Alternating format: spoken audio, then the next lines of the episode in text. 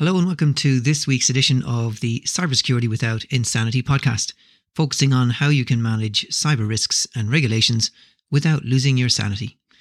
I'm Sam Glynn and it is Sunday, uh, December 3rd, 2023. So we're starting the countdown towards Christmas. In this week's news, uh, backups are important even when you use the cloud. Uh, you need to check all of your doorways on your cloud systems and why the pain of the DORA regulation uh, will be worth it. So, first up, even when your files are stored with one of the world's leading cloud providers, you still need a separate backup. And here's a quote from one Google Drive user My Google Drive files suddenly disappeared. The drive literally went back to its condition of May 2023. Data from May until today has disappeared. I followed the recovery process provided by the Google support team, but it failed. This is according to one of the many users on a Google support page, which was recently reported by Tom Lawrence on LinkedIn, about an issue with files on Google Drive disappearing. According to a separate report on 9 to 5 Google, the issue has been acknowledged by Google, uh, who say that it is caused by a bug in their Google Drive desktop application. So what? Well, it is a useful reminder that using the cloud is the same as using someone else's computer. And if their computer fails, they may not be contractually obliged to ensure they can restore your data. That's certainly the case with Google and similarly with Microsoft. In reality, you are responsible for having a backup of your data and preferably separate from Google or Microsoft, even when it's stored in the cloud. As Lawrence commented in his LinkedIn post, it's a reminder that just because your files are in some cloud service that you pay for, you still should have a backup either on site or backed up to another service. The second news article this week is that attackers can potentially access critical data on a Google Cloud environment by exploiting a flaw that has not yet been fixed by Google. This is according to a recent report in SC Magazine apparently a flaw in Google's domain wide delegation, DWD, which allows applications to access user data across Google Workspace, for example, Gmail, Calendar, and Drive. The flaw could enable an attacker with limited access to a Google environment to escalate their access so that they can get at all of the data in that Google environment. So, what? Well, there are many doorways into your cloud environments, and you are responsible for securing many of them in what is called the shared responsibility model. The most obvious doorways are the login accounts that you provide to your staff, but there are other doorways, including the doorway that allows third party applications to access the data in your cloud environment. Google has this domain wide delegation functionality, and Microsoft 365 allows similar access through a facility called application consent.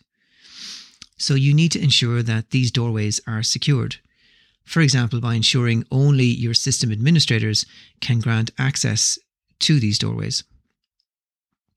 And the final article this week is about 60 US credit unions that have been impacted by a ransomware attack on one IT provider. Uh, this is according to a recent report in the Register, which says that a ransomware infection at one cloud IT provider has disrupted services for 60 or so credit unions across the US all of which were relying on the attacked vendor. Apparently, the US National Credit Union Administration has been helping the credit unions deal with the impact of the attack, which has already caused their systems to be offline for a week.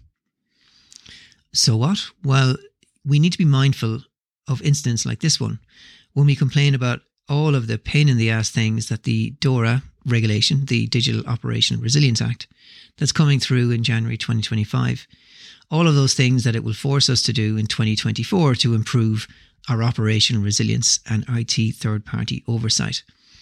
Because if we do the things that Dora is telling us to do, the impact of such an attack on one of our IT providers may be significantly reduced. Which brings me to some of the other things that I was talking about this week. And uh, first of all, I came up with a very bad mathematical equation, which was that Dora plus SEAR equals IRS. Aldora, as I've described, is the Digital Operational Resilience Act, which is going to take effect within the European area in January 2025. And if you don't know what DORA is, you can find my intro at codeinmotion.ie forward slash DORA. SEAR is the Senior Executive Accountability Regime, which is a key element of the Individual Accountability Framework, which I've discussed before. But if you don't know what uh, the Individual Accountability Framework means, then have a look through my more recent blog posts. Anyway, what do I mean by DORA plus SEAR equals IRS? Well, all of these three and four letter acronyms uh, can be a bit overwhelming, so I would f- focus on just one IRS, which I say means implement reasonable security. And why is that? Because if you're accountable for cybersecurity in a regulated financial services firm, you must ensure that you have implemented reasonable security measures. Otherwise, you could be held accountable for your inaction. So the next question is what does IRS, what does reasonable security look like? Well, the first answer to that question is don't listen to someone like me to tell you. Uh, my longer answer is that every individual, including myself, that's involved in cybersecurity will have their own opinion on what reasonable security looks like. But to ensure you are covering your responsibilities appropriately, you need more than just the opinion of one individual. And that's why industry benchmarks, frameworks, and standards are excellent guides to show you what reasonable looks like. For example, they reflect the experience of many experts and not just one individual. They're frequently backed up with empirical evidence to show why their recommendations will improve your level of security. And as such, they significantly reduce the risk of you being the next victim of a cyber attack. And the icing on the cake is if you align or certify to one or more of them, it's far more difficult for an outsider, like a regulator, a board member, or even a media commentator, to suggest that you did not implement reasonable security. And in the new world of individual accountability, this approach would significantly reduce the risks to your professional reputation and your future career prospects. So then the question is where would you start? And there are many benchmarks, frameworks, and standards to choose from. The most appropriate choice for your organization will depend on a number of factors, including your firm's risk appetite, the expectations of your board, your clients, and your prospects, the expectations of your regulators, the Central Bank of Ireland or the Data Protection Commission in Ireland, the EBA or EIOPA in Europe, the ICO, the FCA, the PRA in the UK. You name the, the jurisdiction, and we can name the regulators. There's also the legal and regulatory landscape. If you're in Europe, DORA and GDPR will be top of your list. And as well as that, another factor would be the maturity of your current approach to risk management, as well as your current organizational capabilities and constraints, and needless to say, the most likely threats to which your firm is exposed. If you and I were in a conversation about what reasonable looks like for your organization, and you can sign up for a Clarity in 60 workshop on my site. Uh, we would focus our discussion on all of these factors and a few more.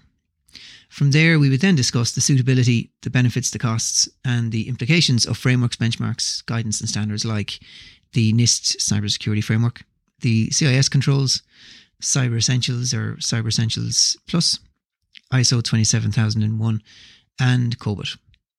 There are many to choose from, so, what's my point? Well, I've actually got two. Firstly, do not rely on one individual to tell you what reasonable security looks like for your firm. Rely on industry benchmarks, frameworks, and standards. And then recognize that implementing reasonable security does require some thought, and what's a good fit for one firm could be disastrous for yours. If you need help figuring out what implementing reasonable security could look like for your firm, just give me a shout. That's it for this week. Until next time, take care.